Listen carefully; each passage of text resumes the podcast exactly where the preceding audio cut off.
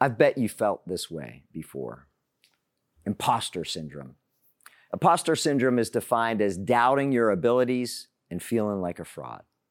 My brother in law described it well a few years ago when he was at the end of a very long journey to become a doctor. He invested years preparing to practice, completed his medical degree, residency, and even a year long fellowship. He re- rightly received the title of doctor in a new white coat bearing that title. Obviously, he did the work. He learned and accomplished many things. Yet, when he walked into that examining room to meet his first patient on his own, as a newly minted doctor, he felt like an imposter, akin to like a baby giraffe trying to find its footing for the first time. Have you ever had that feeling in your life?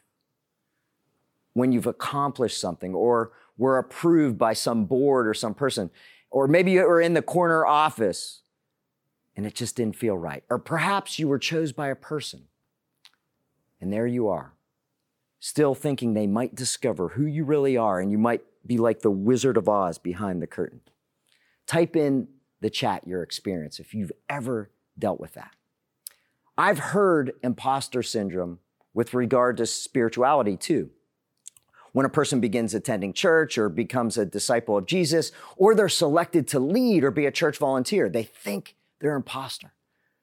I've heard it after someone's been baptized and given their life to Jesus. They're, they prepare, they learn, they experienced that they are forgiven, that God's grace is enough, but they still feel like slipping on that white coat for the first time. We're in the last Sunday of the Rise series. And when we started this journey, we made a bold proclamation that all of us were powerless over something in our lives, and we could look at that. And by walking through these steps with Jesus, you'd experience resurrection, that we would rise here and now. By God's power, we would experience some peace with God, ourselves, and others through this methodical discipleship plan of the 12 steps. Imposter syndrome can also be experienced when you finish steps one through nine, because transcending powerlessness doesn't always look powerful. I want you to absorb the words that people read from the AA literature right after completing the first nine steps. And they're often read at the beginning of a 12 step meeting. Here you go. Ready? If we are painstaking about this phase of our development, we will be amazed before we are halfway through. We'll know a new freedom and a new happiness. We will not regret the past, nor wish to shut the door on it we will comprehend the word serenity and we will know peace. No matter how far down the scale we have gone, we will see how our own experience will benefit others. That feeling of uselessness and self pity will disappear. We will lose interest in selfish things and gain interest in our fellows. Our whole attitude and outlook on life will change. Fear of people and of economic insecurity will leave us. And we will intuitively know how to handle situations that used to baffle us. And we will suddenly realize that God is doing for us what we can't do for ourselves. Are these extravagant promises? We think not. They are being fulfilled among us, sometimes quickly, sometimes slowly. They will always materialize if we work for them. Pretty powerful stuff, huh? A new freedom, a new happiness, peace. Sound good? It is. And I want to tell you that this is the experience of what it means to be a disciple of Jesus Christ. This peace is possible when we clean up our relationship with God, ourselves, and others. So let's get to the scripture. John's scripture is sometimes referred to as Jesus' farewell discourse. He's in Jerusalem preparing the disciples, who don't understand what the heck's going on and what's coming, for his continuing work to lead when he's gone. Verse 3, Jesus proclaims, You have already been cleansed. Perhaps that's a white coat moment for the disciples. And if not there, just a few days later. If you've embraced the journey to follow Jesus and surrender to his grace, I want to boldly proclaim what Jesus says to you. I want you to hear it. And hopefully you could hear it clearly, not only in your ears, but in your heart. Friend, you have been cleansed. Say this with me, and I mean it, even being at home. I have been cleansed. The channel between you and God is clear. You have examined yourself, your past, your character soberly. with clear thinking and know yourself more. You've asked God to remove every branch in you that bears no fruit. You've let God prune you down a bit. And you have cleaned up your relationships, making things right that you are responsible for. Like you heard in the video, you have created a deeper relationship with God, yourself, and your neighbor. That's like salvation. And even with those people you don't even like or who have wronged you. And with God's help, you have created peace. There's a white coat with your name on it. It's time for you to put it on. You're not an impostor because of Jesus Christ.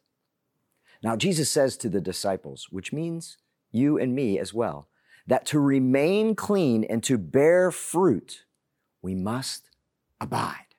Verse 4 says, Abide in me as I abide in you, just as the branch cannot bear fruit by itself unless it abides in the vine, neither can you unless you abide in me. We are saved once, but remaining in Christ is a lifelong journey. The word abide is meno, and it is a verb. It means to remain, sojourn, endure. Jesus implies that the disciples can abide even when stuff is hard, even when others have done wrong, perpetrated violence, in tragedies like we've experienced this week. When things look the darkest, they can live in peace and bear fruit if they abide. And they're going to need this word as they prepare, prepare to move forward without Jesus. So, how do we do it? So, steps 10 through 12 show us a way to abide. They provide practical ways to keep the peace with God, ourselves, and others. Keep going grow our connection with God, and share what we found with others. By the end of the day, my hope is you'll live a pattern, or at least try a pattern, that allows you to get comfortable in that white coat, to shed this imposter syndrome, and to continue the windy journey to love God, to love others, and yes, to love yourself more. You are ready. So here's how review, upgrade, share. Say that with me review, upgrade, share. Step 10 basically suggests that we should complete a daily inventory every day. Doesn't have to be long, three to five minutes tops. You think about your day. When you screw up, you make it right quickly. This is how we persevere in love. And if we don't, Jesus says, what, what happens? We wither. Ephesians says it like this Be angry, but don't sin. Do not let the sun go down on your anger, and do not make room for the devil. Don't let your resentment, your hurt, or your anger go unaddressed. That doesn't mean you don't feel it, doesn't mean you don't deal with it, but to keep peace, we can't let it infest our soul as it allows room for temptation, moral superiority, and the seeds of hate, all of which can lead us astray. Unresolved anger is a spiritual disease, and the Rise booklet can give you some ways to do step 10. Check it out. Second, upgrade your software. What does that mean? Step 11 increases our connection, our conscious contact with God through daily prayer and meditation, words and not words. The God revealed in Jesus Christ desires deep, intimate relationship with you, and prayer meditation facilitates that. Jesus said in verse 7 If you abide in me and my words abide in you, ask for whatever you wish, and it will be done for you. This isn't health and wealth gospel stuff. Step 11 suggests that you pray only for knowledge of God's will and the power to carry it out. Here's another way to think about it. God has removed all the viruses that were infecting our computer software, right? Or our living. And you, now we are clean and we can hear and listen more clearly to know what to ask for. So don't pray and meditate once in a while, but create a regular practice. Again, the booklet offers some options. Lastly, share your story. Step 12 says to keep it, you got to give it away. Your relationship with Jesus Christ in the church isn't a private deal. It isn't to be kept to yourself. God has saved you, made you clean, and called you to bear fruit in Jesus' name. And here's the thing any hurts, habits, hangups, addictions, character flaws, all that stuff doesn't have the power it once did over you. Step 12 says that you have had a spiritual awakening as a result of doing steps 1 through 11, and you are ready to share what you found in God. And your powerlessness is now the source of power, and you can more fully love. Here's verse 10 If you keep my commandments, you will abide in my love, just as I have kept my Father's commandments and abide in his love. Even if you haven't done the steps, even if you haven't followed around, you can share with others what you have found in Jesus when they ask or when they are suffering. You can share your story without being judgy or annoying. People will see the change in you, and you have something to share. Here's why this is important, and it is important. If you don't abide, your branches bear no fruit. Worse, this is what Jesus says, that those withered and useless branches will be gathered and thrown into a fire and burned. Lack of peace will reign. But when we abide together, as we endure and keep stumbling towards the light, you make God's love real and God will be glorified. And better yet, Jesus says this. This is pretty cool. I've said these things to you so that my joy may be in you and that your joy may be complete. Jesus' joy will reside in you and your joy will be complete. That's some good news right there. So here's how you can put this into practice today. Before you go to bed tonight, review your day. If you need a guide, go to the RISE booklet, turn to step 10. Ask yourself what you did well. And if there's anyone with whom you're angry or if you messed up or did something wrong, make it right. Or commit to making it right, right the next day. Talk to God in your own voice and pray for knowledge of God's will and the power to carry it out. Explore Christian contemplative or meditation practice. And lastly, pray for someone who you could share your story with. In all these ways, you will be abiding in Jesus' love. So, just this week, I grabbed one of these. Your coat has been given to you by the King of the Most High.